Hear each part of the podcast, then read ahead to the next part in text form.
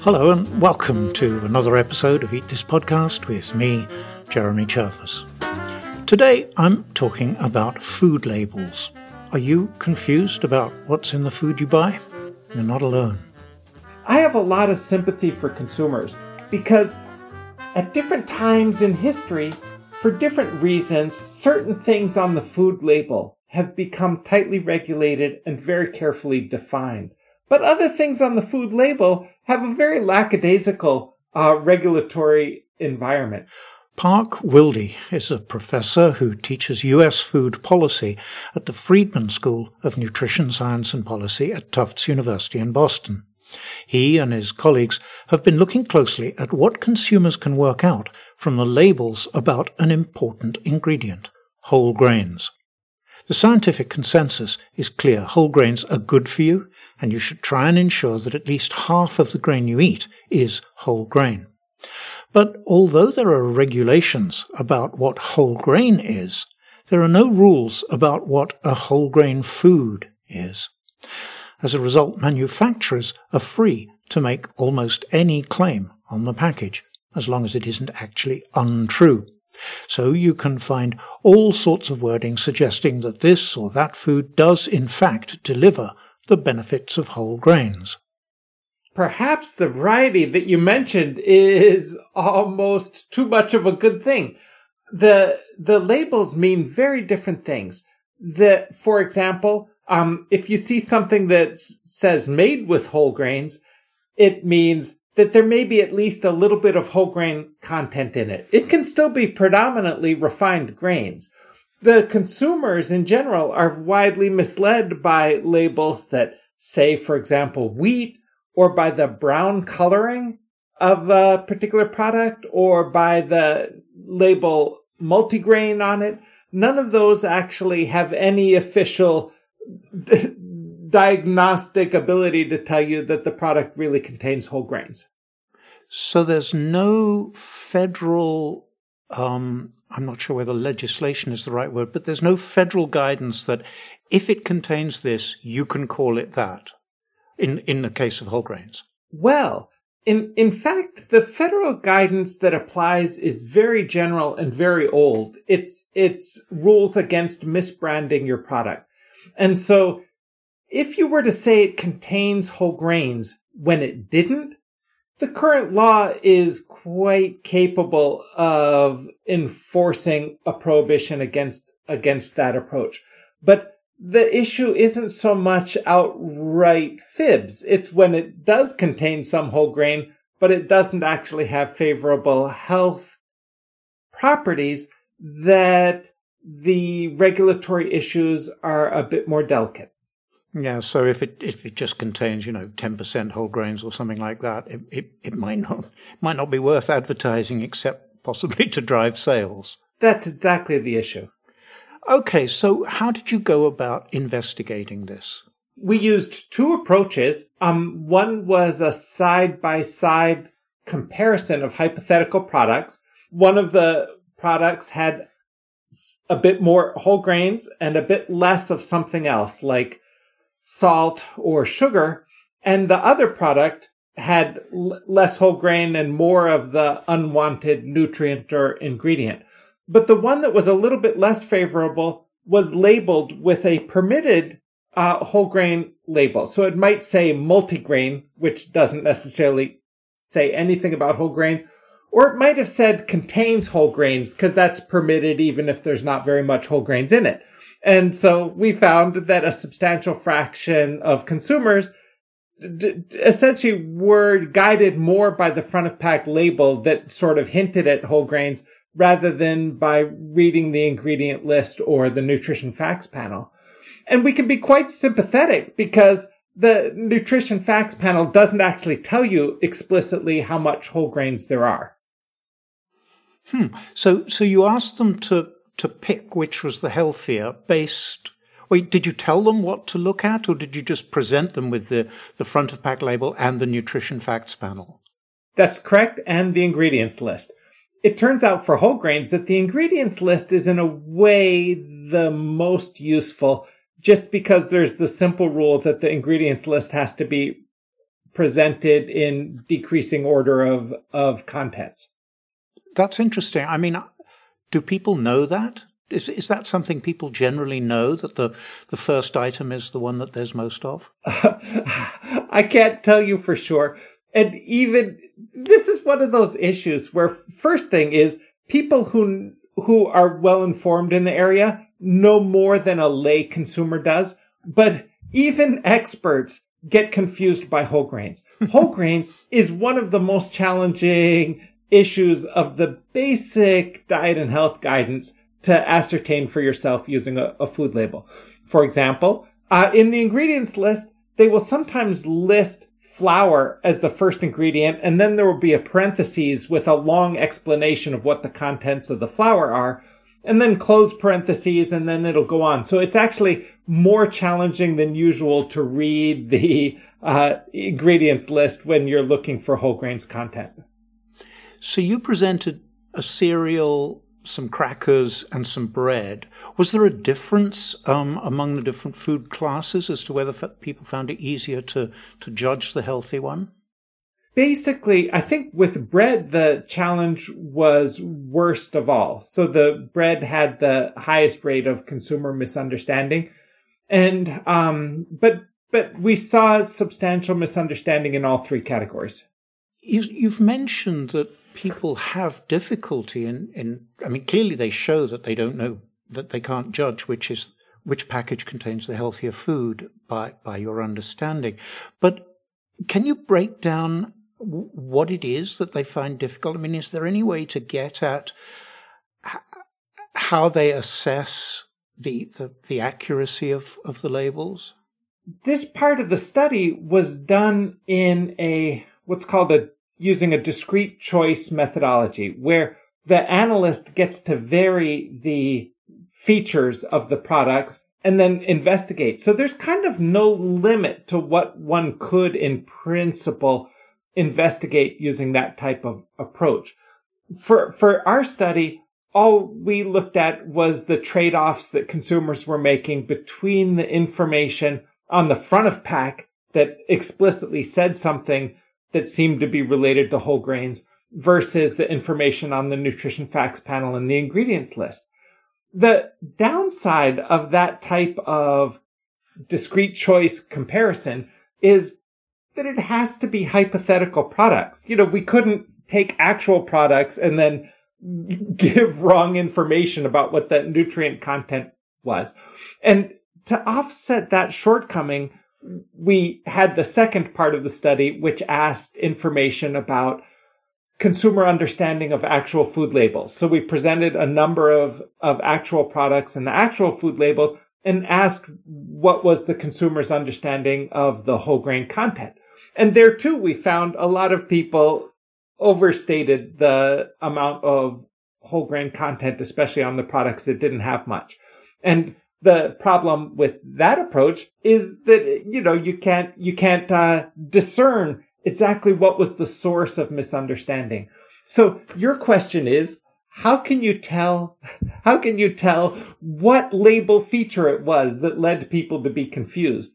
And I can tell from your question that the part of the study that kind of meets that information goal best is the part with the side by side comparisons of hypothetical products. So with the real products, they have different forms of label indicating that there may be good whole grains in. And you said that people consistently overestimate how much whole grain is in them. But what about when you have a product that really is whole grain? Um, if it if it really is super whole grain, do they do they realize that? Oh no, they can make the they can make the error in the opposite direction as well. So, so we had, for example, a oat cereal, you know, a popular brand of oat cereal. And, um, that really was all whole grains. And, you know, a substantial fraction thought there might not, you know, they're, they're, consumers know to be on guard. It's just difficult to have your sense of caution applied in a precise way. In the United States, the main approved whole grain label you're likely to see on a product is the whole grain stamp. It actually looks a bit like a postage stamp. I'll put some pictures in the show notes in case you haven't seen it. And there are actually three stamps. One tells you that all the grains are whole grains and that there's at least 18 grams per serving. That's a third of the amount you're supposed to get each day. Three of those, and you're good to go. Another stamp tells you that at least half of the grain content is whole grain and that there's at least half the recommended amount per serving. And then there's the basic stamp, which just tells you that there's a minimum of 8 grams of whole grain per serving and nothing at all about how much of the grain is whole grain. The whole grain stamp was developed by the Whole Grains Council, which is run by the not for profit Oldways. And when Park Wilde and his colleagues' research appeared in Public Health Nutrition, the Whole Grain Council objected to some of the details. But the fact is that the whole grain stamp is a voluntary thing. If a manufacturer wants to use the stamp, they have to join the Whole Grains Council and pay an annual fee. So I have to ask, well, why wouldn't a food manufacturer want to use the stamp? Well, maybe because they deliberately want to bamboozle shoppers with a message like made with whole grains, which tells you very little about how much whole grain and absolutely nothing about the other ingredients. So you turn to the ingredients list, but that's not much help. It tells you the amount of fiber, and although fiber is certainly one of the benefits of whole grains, it isn't the whole story. What Park Wilde would like to see, and maybe Oldways should too, is a bit more stringency about the amount of whole grains, especially for the basic stamp. That's exactly it. I think, you know, we're, we're mostly researchers. We're not really policy advisors, but if, to the extent that I've got any policy advice, it's that the whole grain implication shouldn't be used on products that don't actually have a whole lot of whole grain. And a good standard is that whole grain claims shouldn't be used on products that are predominantly refined grain. That's like a nice, simple, simple threshold. And the, the Oldways, um, whole grain stamps, the best of them are really terrific. For example, you know, one of the stamps says that the product is 100% whole grain. That's clearly highly informative to a consumer. Um, another one of the stamps, which, you know, and the, th- this is for industry voluntary adoption. So a lot of, a lot of companies will adopt the less stringent whole grain stamp. So one of the less stringent one indicates that the product contains whole grains and it's a basic stamp. And in order to put that label on your product, you have to have had at least eight grams of whole grains per serving. So it's not like you can put the Oldways stamp on a product that has no significant whole grains, but you know, the standards are not that high. Yeah. Would would would 51% satisfy you in every case or um, is is there a simple metric? I um oh boy, I, I sometimes I almost wish policymakers would ask me and make me powerful on something like that, but I really am quite powerless. But yeah, probably off the top of my head, 51% sounds satisfactory. If a product is predominantly whole grains, it satisfies a slogan that comes from the federal dietary guidance system, which says people should be encouraged to make at least half their grains whole. So this slogan means, you know, no more than half of, of your total grain consumption in an ideal diet should be made from refined grains. And so the, the, it's, you know, you, you talk about a threshold between, um, 50% and 51%, and it sounds like splitting hairs, but in fact, that's kind of a nice, reasonable threshold. um, one of the interesting things is your study and many, many other studies that I've read talk about choices and um, information and um, the way consumers perceive what they're shown. But when you get down to it, in, in the store, at the checkout line, what's the evidence that labels, front of pack labels, nutrition fact panels, what's the evidence that they actually affect people's behavior in what they choose to buy? You know, the different different studies have different tools that they can use. It's possible to do studies in the field where you modify labels and uh, actually investigate how much does sales change. That generally requires participation from either a manufacturer or a, a retail partner. And so there's, I don't, I don't know of an exact study like that on the whole grains labels, but there is literature like that on labeling generally. The other thing that can be done is you can use sort of an intermediate setting, like a mock-up of an online food ordering system. And I think that that's got a good deal of potential. It's sort of a compromise between the ability as a researcher to modify something that's expensive to change, like a food label. But at the same time, it's got more realism than asking consumers hypothetical questions. Yeah. Yeah. I, I think what, one of the interesting things that comes out of all of this in, in all countries that are trying to do something is it, it sort of it takes two to tango. You, you government can legislate for different kinds of labels, but at the same time, consumers have to know what those labels mean and if they wish, make decisions based on what the labels mean. Do you think there's, um, do you think that there's a balance there uh, between telling industry what kinds of labels it must adopt, and on the other hand, informing consumers of what those labels mean? Definitely. So the consumer education part of this is essential. And that's true under a completely laissez-faire system where there's not very strict labeling rules because the consumer has to have a buyer beware attitude. But it's still true, Jeremy, even if there's a strong labeling regimen. Um, even with strong labels, consumers still have to have some sense of what the, what the labels mean. And so the goal is to keep the labeling rules simple enough that we really could imagine explaining them to consumers. I have a lot of sympathy for consumers because how could a consumer possibly know which which of the claims that they see are strongly defined and which ones are only loosely loosely enforced like the organic label on a food label has a very strict set of criteria that the producer has to follow in order to be declared organic. But natural um natural has a much looser definition. It it, it, it it's a fairly mild uh, standard that that the company has to follow, and you can put natural on a very wide variety of products, some of which a reasonable consumer would not think is natural. So, what's the future then for getting consumers for helping? I shouldn't be so paternalistic. What's the future for helping consumers to make choices that are better for their health, given that they're kind of up against an industry that doesn't necessarily have the same goals.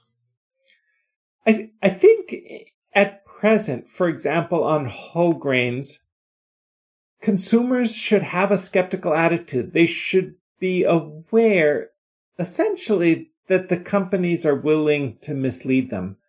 And that's a hard thing to say.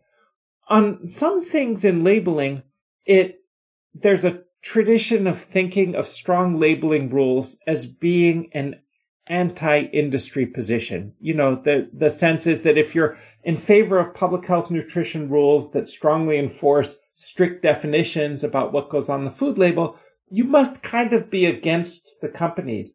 And I don't think that's correct. I think over and over again in the history of US food policy, it has happened that the companies themselves find themselves suffering from a very challenging level of consumer skepticism.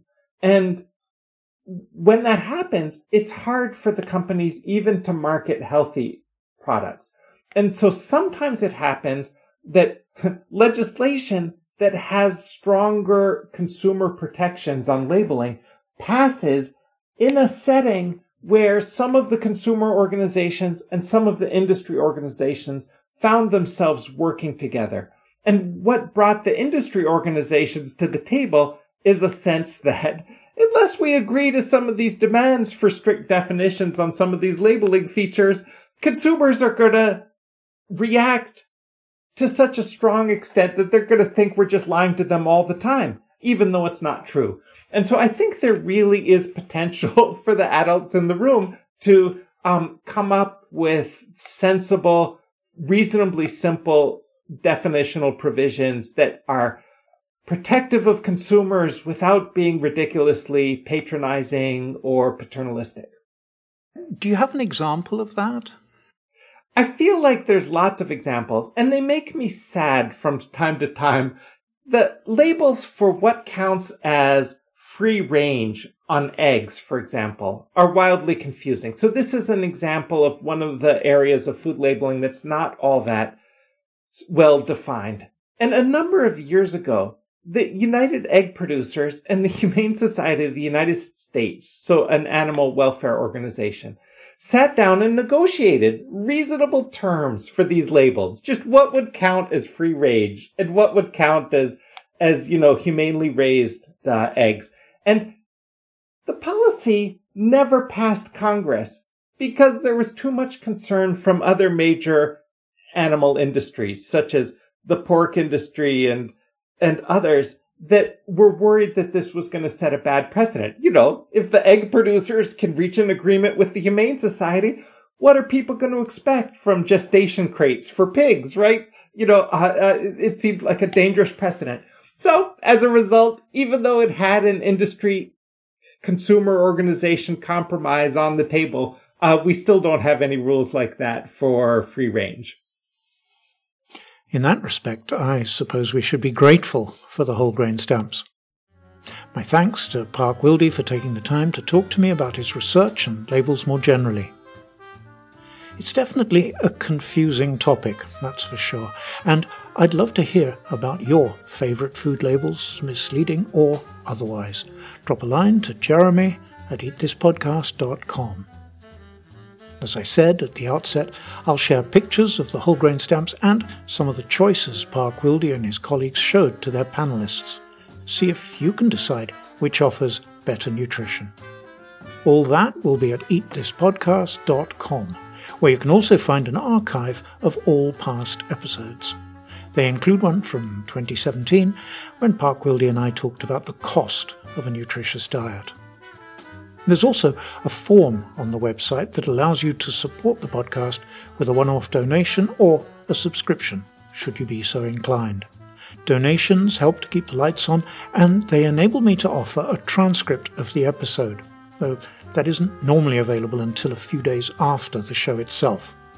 There's only so much one person can do. My thanks to everyone who's already a supporter, and thanks to you for listening.